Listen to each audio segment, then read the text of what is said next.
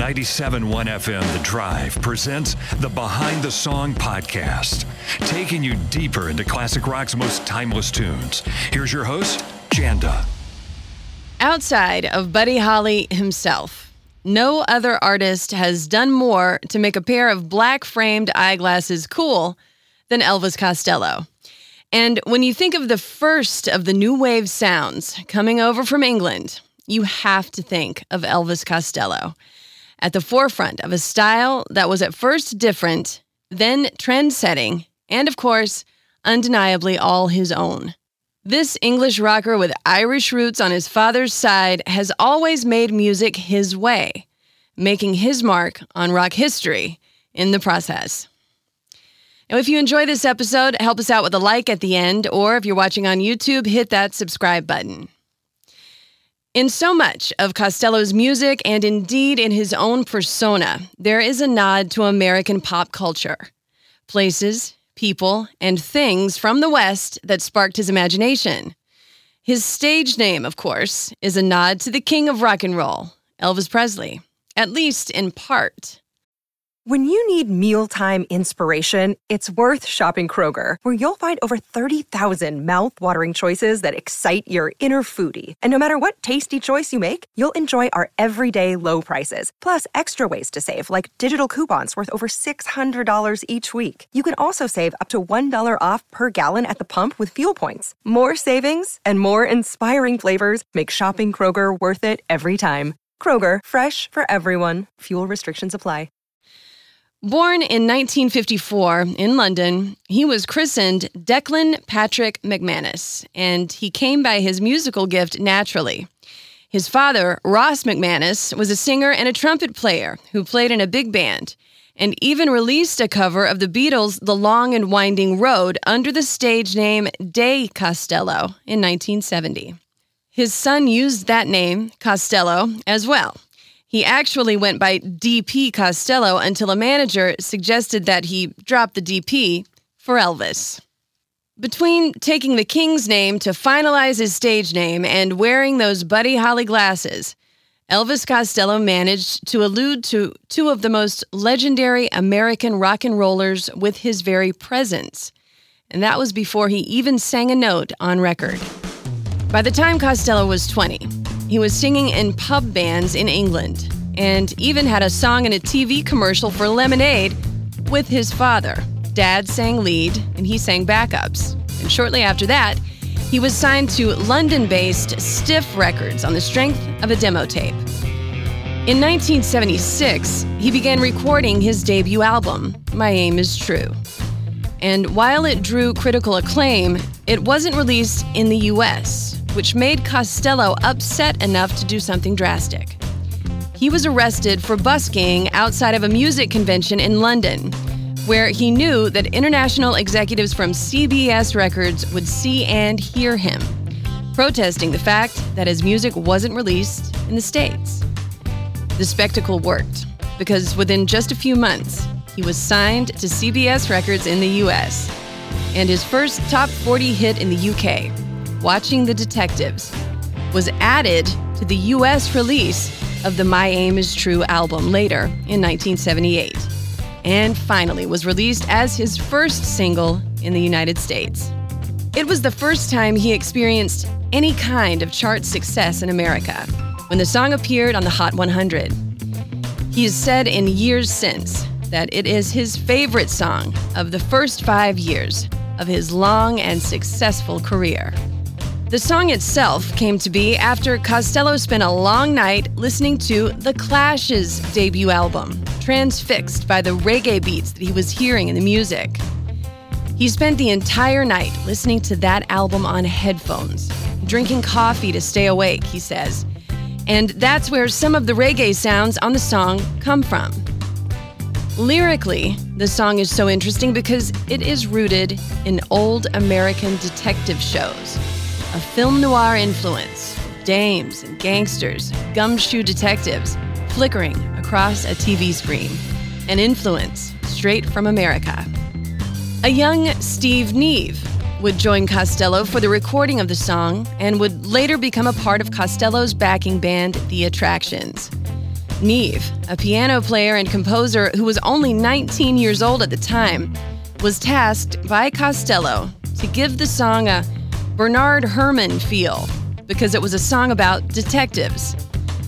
Now, this was no small task because Bernard Herrmann is one of the greatest film composers that has ever lived, having scored films like Psycho to great effect, with sharp musical jabs just where they need to be in the picture to tell the story. Somehow or another, they pulled off the sound that Costello had in his head to Costello's satisfaction, with Andrew Bodnar on bass and Steve Goulding on drums with Costello, of course, on lead guitar and those distinctive vocals telling the story in the song. A cynical story about watching old detective movies on TV. The song's lyrics unspool a second story, and they start like this Nice girls, not one with a defect. Cellophane shrink wrapped so correct. Red dogs under illegal legs. She looks so good that he gets down and begs. She is watching the detectives. Oh, it's so cute. She's watching the detectives when they shoot, shoot, shoot, shoot. They beat him up until the teardrops start, but he can't be wounded because he's got no heart. And here the song breaks, and one wonders if it's just the detectives on the screen in the story that haven't the heart to be wounded or if it's the situation in the living room that's the real heartbreaker. The girl ignoring him, fascinated by the TV. And it continues. Long shot of that jumping sign, invisible shivers running down my spine. Cut to baby taking off her clothes. Close up of the sign that says we never close. You snatch a chill and you match a cigarette. She pulls the eyes out with a face like a magnet. I don't know how much more of this I can take. She's filing her nails while they're dragging the lake. It's just so clever what Costello did here. The lyrics conjure images of doe eyed dames and cold city streets with places that never close, even the cigarettes that are a hallmark of old detective shows. But they also tell a tale of a love interest who is completely indifferent to any and all true affection. The chorus repeats, and then the next verse comes in. You think you're alone until you realize you're in it. Now, baby's here to stay, and love is here for a visit. They call it instant justice when it's past the legal limit. Someone scratching at the window. I wonder, who is it? The detectives come to check if you belong to the parents, who are ready to hear the worst about their daughter's disappearance though it took nearly a miracle to get you to stay. It only took my little fingers to blow you away. So, here the story has reached the ultimate scene in any thriller. Someone dies, whether real or imagined. A crime of passion that leaves putting the pieces of the crime up to the detectives on the case. And the song ends with the chorus a picture of a sad and lonesome narrator who fronts that he can't feel the pain. Just like watching the detectives. Don't get cute. Just like watching the detectives. I get so angry when the teardrops start, but he can't be wounded because he's got no heart.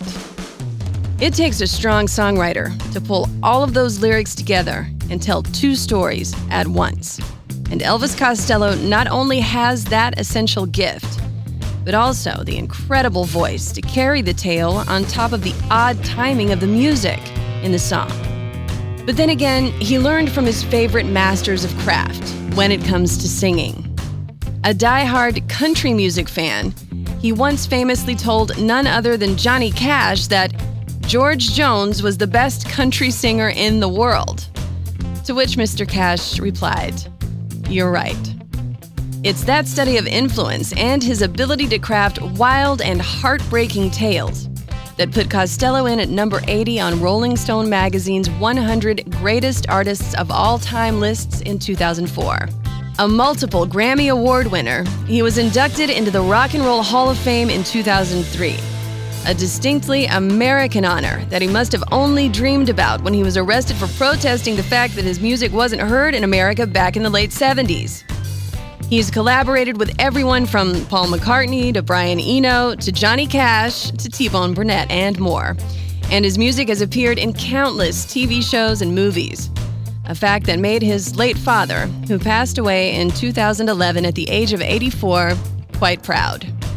Long from the days of the London pubs, this artist with a gift for storytelling, befitting his Irish roots, has made his mark on the world. Buddy Holly glasses and all.